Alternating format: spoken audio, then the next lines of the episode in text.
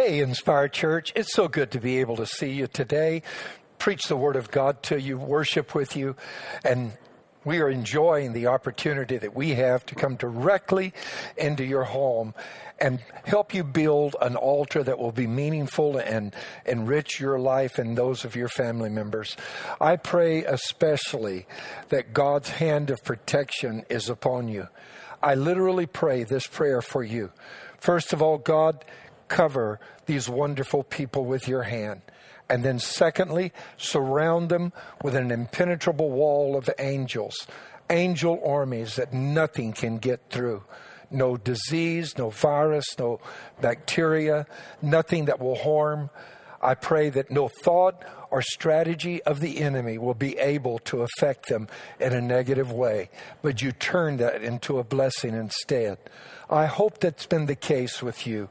And if you're also just tuning in to this and you're a guest and you haven't been to one of the Inspire services yet, I hope that in the future I will have an opportunity to meet you. I pray the Word of God will be a blessing to you, that it will inspire you, touch you where you live, that it will be instructive and give you information that can help you weather this crisis, but not just this crisis. Go on to fulfill your life's purpose and destiny, because you were created for a purpose. And I want to go to the Word of God today, and I want to read an intriguing text of Scripture. The way it is written is just gripping. It's the story in Acts 16 of the Apostle Paul and Silas and how that they were beaten and then thrown into prison. Listen, verse 22, then the multitude rose up together against them, and the magistrates tore off their clothes and commanded them to be beaten with rods. And when they had laid many stripes on them, they threw them into prison, commanding the jailer to keep them securely. Having received such a charge, he put them, the Scripture says, into the inner prison and fastened their feet in the stocks. Inner prisons. I want to speak today from the subject, freedom from inner prisons. It is estimated that at the current rate of incarcerations, 5.1% of U.S. citizens will serve time in prison at some point in their lives. That is a horrifying statistic. It literally means that 1 out of 20 of us are going to go behind bars during our lifetime. Men, however, are 9 times as likely to be sent to prison for the commission of a crime as are women. This also varies from ethnicity to ethnicity. Among black men, 1 out of 4 men will do time in prison. But even this doesn't tell the whole story, nor does it give us a complete picture of what is happening in our nation or in our world, or for that matter, in many of us in our own life. You see, as horrifying as a physical prison is, and as debilitating as that can be, and as much as that can hinder the development of your destiny, your purpose, and your calling in life, there are other kinds of prison that exist too. And this is especially true during this pandemic. Let me explain. There are inner prisons where people are bound by things that you cannot see. One of the observations that I have made as a pastor all these many years is that you can see a prison, a physical prison. You can drive by it. You can see its walls.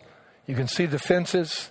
You can see the guard towers. You might see the inmates in their orange or white jumpsuits. You can see a physical prison. But you can't see the prisons that I'm talking about. They're within a person. The prisons that I'm talking about are just as real as those prisons that you can see that are physical structures. And the people within these inner prisons are held as firmly and as securely as if they were wearing the kind of manacles and chains that might be worn by a prisoner in one of these other types of prisons. I'm talking about inner prisons of the heart and the mind. nearly everybody that I'm talking to, I think, can relate to what I'm saying. There are many more people who are actually held in this type of prison than there are those that are made of concrete or stone or brick and mortar or steel. And just like there are different types of prisons, as I mentioned, some of stone, some of steel or whatever, there are many types of inner prisons, and they all differ. And they hold people as firmly in bondage, if not more so, than the other types of prisons do. I actually think that they're more restrictive. Because you see, when someone has served their time and paid their penalty and done what they needed to do to make restitution to society, they can leave the other kind of prison. But there are people who go through their entire lifetime in the types of prisons that I'm going to talk about today. They don't ever get out. They live, grow up, they come to maturity, they marry, they have jobs or businesses, they become middle-aged, they get older, their health begins to fail, and then someday they leave this planet.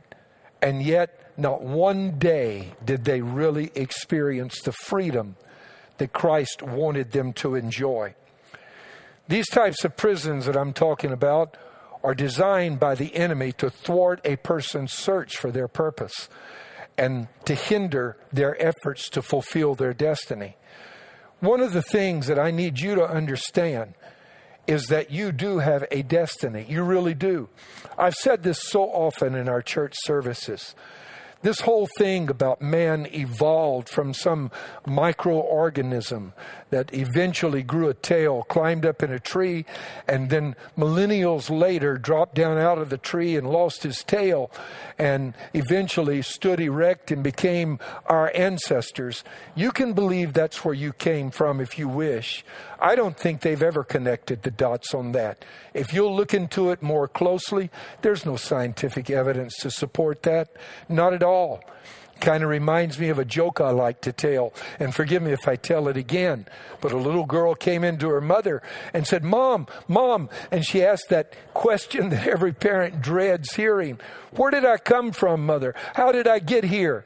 And the mother grabbed her Bible, sat down. She was an intelligent woman. And she opened it up and read the story of how God created Adam from the dust of the ground. And she said, baby, God created you. You're a creation of God Almighty. You were made in His image and in His likeness. She was a child of God. And so the little girl went off really happy and excited. And a little while later came back all upset, her little brow wrinkled in a frown. And she said, Mama, Daddy said that's not true. He said that we came from monkeys, and I don't know what to believe. How can he say we came from monkeys and you say we were created by God? And the little girl's mother looked at her and said, well, baby, he was telling you about his side of the family. I'm telling you about ours. Amen. We were made in the image and likeness of God. And one of the horrifying truths that has come out of teaching this deplorable doctrine that we all evolved from a lower form of life rather than were put here by God is that people no longer have any sense of purpose. That has been the consequential result of having taught that as a doctrine. People didn't realize it when they began to teach it, but they literally stripped away a sense of purpose from entire generations of young men and young women who grew up buying into that. No wonder prisons are full. No wonder so many people wander aimlessly and do such crazy things to get attention. It's as though they're saying, I do have purpose, and I'm going to let you know that I have a reason for being here. And it might not be a good reason. It might not be one that is beneficial or positive, but they're determined to cry out against the darkness before they fade into oblivion. If only we could understand that every individual was created in the image and likeness of God. So the enemy sets about to try to rob us of that understanding. What he wants to do is imprison our minds and trap us so that we are not free to be who God called us to be. when the Apostle Paul and Silas preached, they were met with quite an uproar. There were people that became exceedingly angry. You go back and you read a little bit about the details of what happened. You will see that they were angry because there were people who were enriched by the bondage that other people were in. There was a little slave girl that had a gift of fortune telling. And so Paul, wearied with this little girl following, saying that you're the servant of the Most High God and the spokesman of God. And so one day he turned and cast that demonic spirit out of her. And when he did, the people who were made wealthy by her craft became very angry. If you haven't figured it out yet, we live in a world where there are people that benefit from the slavery of other people. There are people that actually, they live at the top of the heap because someone that I'm talking to right now is addicted to alcohol or drugs. Or there's somebody that is so enslaved by debt that they can barely, make ends meet. There are people who drive limousines and live in Fifth Avenue penthouses because we're in bondage. They don't want us to be free. They don't want us to be delivered from these kind of things. And when Paul commanded that spirit come out of that girl, it broke the cycle of wealth that these people were enjoying. But it was wealth that was ill-earned, and God was not pleased with it. So they created an uproar. And the result is that Paul and Silas were stripped of their clothes. They were beaten unmercifully, the Bible says, with many stripes. And then they were thrown not into prison, but into an inner prison. An inner prison. And it's so picturesque, inner prison, because that's where so many people live. And if I could just borrow that term for a moment, I want to point out to you that just like there are some prisons that are made of concrete and steel and others of brick, and some walls are made of stone and some are made of metal topped with barbed wire. I want you to know there are different types of inner prisons that people are in bondage in also. They're prisons of fear. They're prisons of worry, prisons of stress, prisons of hate, prisons of unforgiveness. How about this one? Prisons of low self-esteem, prisons of anger. They're imprisoned to their own fleshly desires, or they're imprisoned to guilt and shame. That's not how God wants you to live.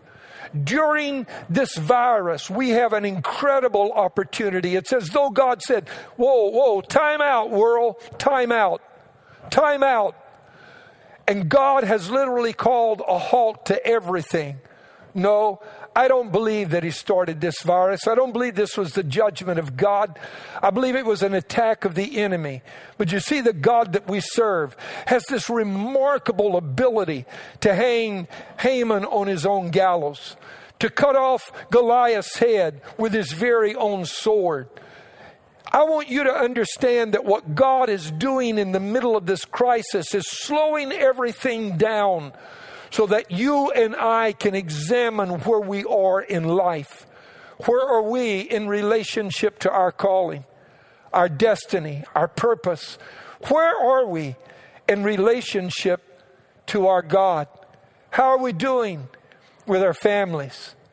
If we were to be graded on a scale of 1 to 10 right now, where would we come in at in terms of building a relationship and mentoring our own children and teaching them about God?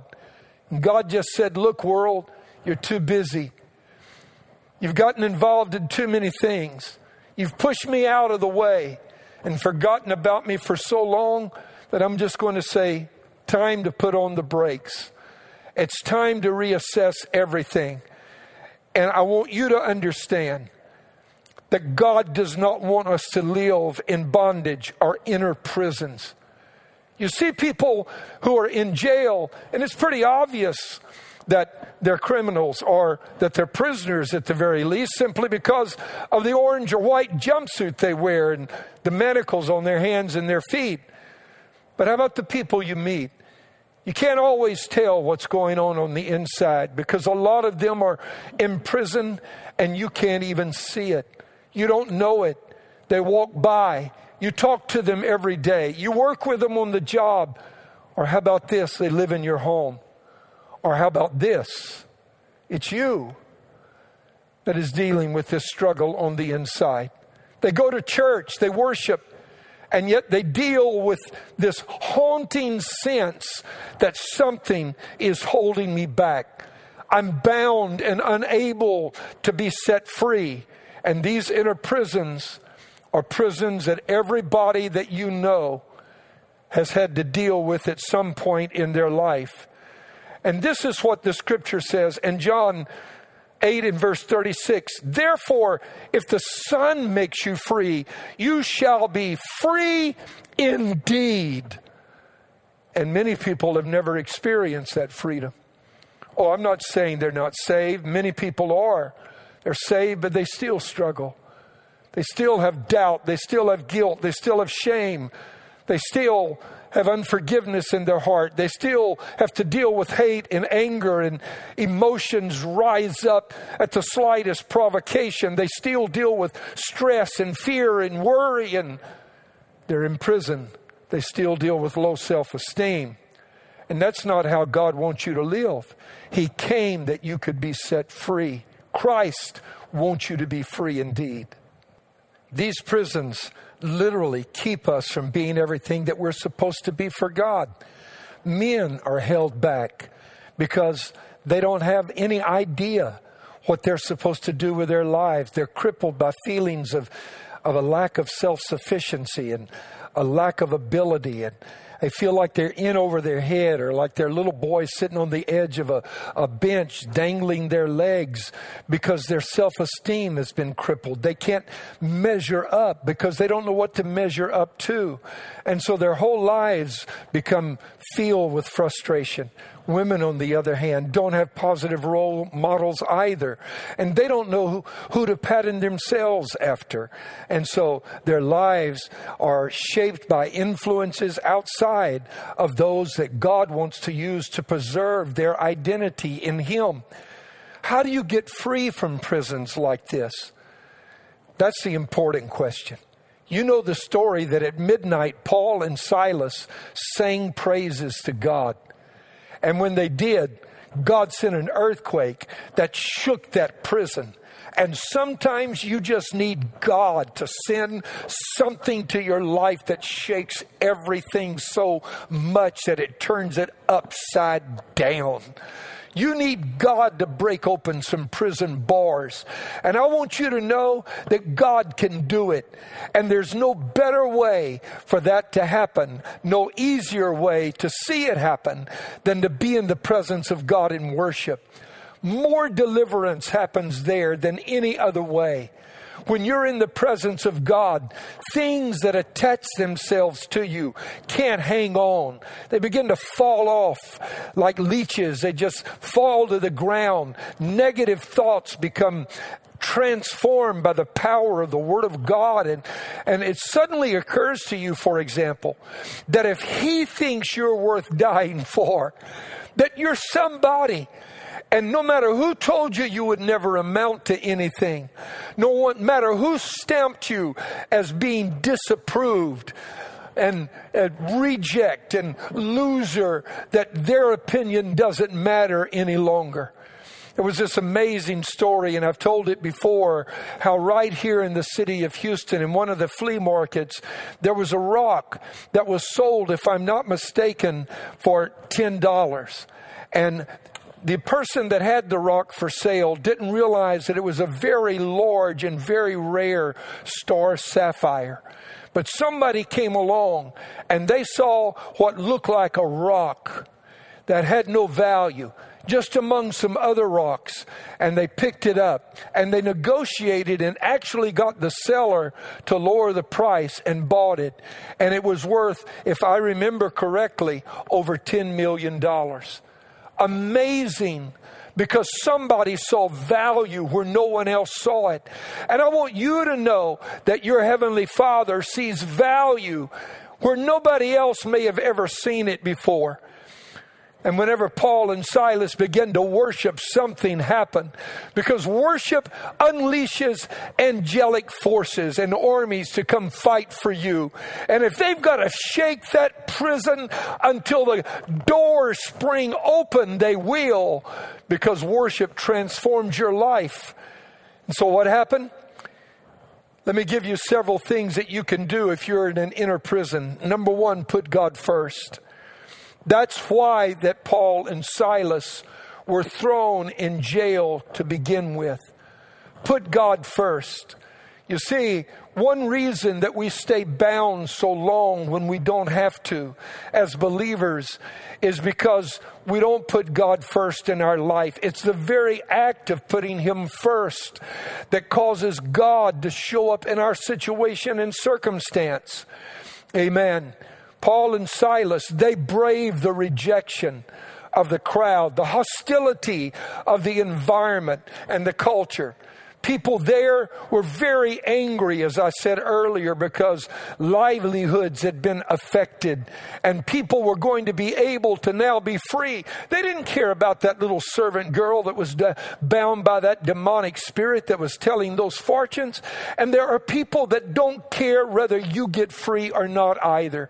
As I've already said, they'd be perfectly happy for you to remain in bondage to credit card debt the rest of your life, or to drugs, or to alcohol, or to tobacco that's eating your lungs out. They don't really care. In fact, this coronavirus pandemic has set me to thinking about a lot of things. Why don't they deal with some of these other problems that are taking even more lives than this virus is? All of them are problems that need to be addressed. But I guess it's because there are people that are worried about how it might affect the economy. So there you go. That's just what I said, isn't it? Put God first.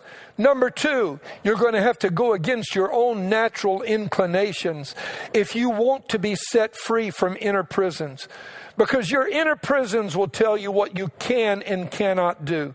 They'll say, don't do this, don't do that. And you'll have these programming issues in terms of your own thought life that will try to limit you and hold you back. I can imagine that at midnight, if there was anybody in that prison who did not feel like worshiping God, it was Paul and Silas. They had been beaten. Their backs were raw. They weren't just beaten. They were beaten with many stripes. They were in stocks. Their hands and their feet were secure. And yet they began to sing praises, even though their natural inclination was to groan in pain and to do anything but go to church. You see, that's what happens, isn't it? When many of us hurt, we don't go to the very place where we could get help. We don't go to the source where we can receive the balm that can soothe our wounded spirits. And so we have a problem. And you know what oftentimes happens? We stay home. Somebody offends us. Somebody does something to us. And we see everything through the matrix of these inner prisons, don't we? Through these glasses. Our perspective is altered to fit how we see ourselves. And so if we feel that we are not valued and loved, and somebody walks into a room, looks over our way, and ignores us and goes to someone else, we feel that person didn't want to talk to us. We filter that experience through our own perception of who we are. Or if you walk into a room and two people are talking and they both glance over at you and they're laughing, and then when they see you looking, they turn and look the other way and stop laughing. We feel, uh-oh, they were talking about me. Maybe they weren't at all. Maybe they just glanced over to see who had come in the room and they went back to their conversation, but that's not what we see. We filter that experience through our perception of who we are. And so you have to go against your own natural inner inclination. It was midnight. They didn't want to sing, but they did it anyway. They didn't want to praise God, but they did it anyway. And I'm sure that there are times in your life when you haven't felt like praising Him either.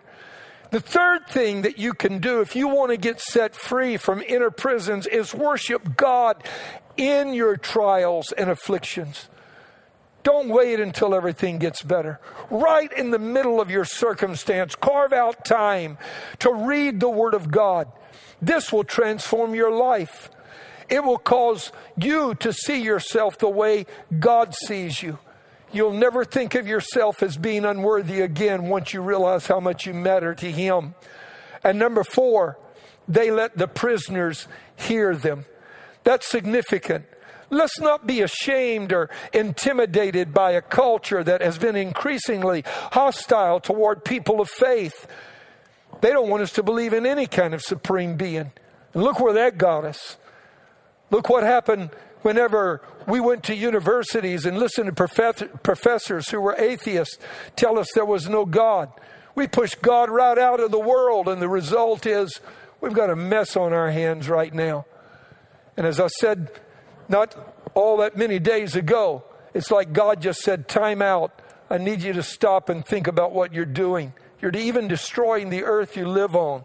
We have to come to grips with the fact that we need God in our life, and the prisoners ought to hear us praise Him.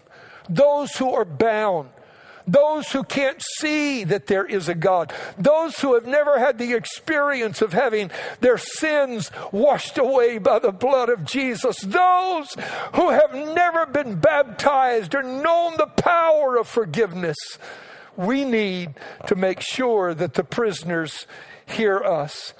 Many Christians are afraid to let their faith be known. They're afraid that it might hold them back for advancing on their job and promotions on their job. They're afraid that they might not get the best grades in the university. Stand your ground. Stand your faith, child of God. If you want to be free yourself, you need to let the prisoners hear you. And I promise you this, that whenever you're struggling on the inside and you're all concerned about what other people think about you and you're worried, it makes it very, very difficult for you to ever, well, I'm going to say it again, let the prisoners hear what you really believe. And then 5, the fifth point I would make is this. When your prison burst open and God sets you free, let your mess become your message. Let your test become your testimony. Turn your attention from your problem to helping others, because there's a powerful principle at work in Scripture. Jesus was beaten with stripes, and the Scripture says, by His stripes we were healed. You see, where His stripes were placed, He received authority to heal others. And where you have been wounded, you receive authority to bring healing to others also. What you've been through becomes one of the most important things that you will ever use to be able to bless anybody else. So you know what Paul and Silas did after being set free?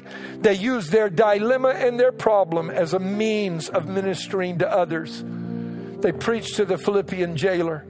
They baptized him and his whole family. And do you know not one prisoner left that jail after it sprung open? They knew something was going on. Child of God, when you get deliverance, when you get set free from inner prisons, people notice. And I pray right now, Father God, that you will touch your people. Deliver us from pain that has been unresolved, from anger, hostility. I pray that you'll set people free from prisons of low self-esteem. I pray that they will come to understand who they actually are in God. And Lord, I ask it in Jesus' name. And if you're watching this program and you've never given your heart to Christ, I want you to pray with me right now and then call or get in touch with the link that's on the bottom of this screen and let us know. Jesus, thank you. Thank you, Lord Jesus, for your saving grace. And I'm asking you to save those that hear this message, who open their heart and life to you. Come into their heart. In the name of Jesus, I pray. Amen. And don't let this be where your experience stops. Go ahead and do 3 other things. I want you to be baptized in water to follow the example of our Christ in His precious name. Number 2, be filled full of the Holy Spirit to empower your life to serve God. And number three, become a disciple. Get in the Word of God and get to know this God that has saved you. I love you so much. God bless you in Jesus' name.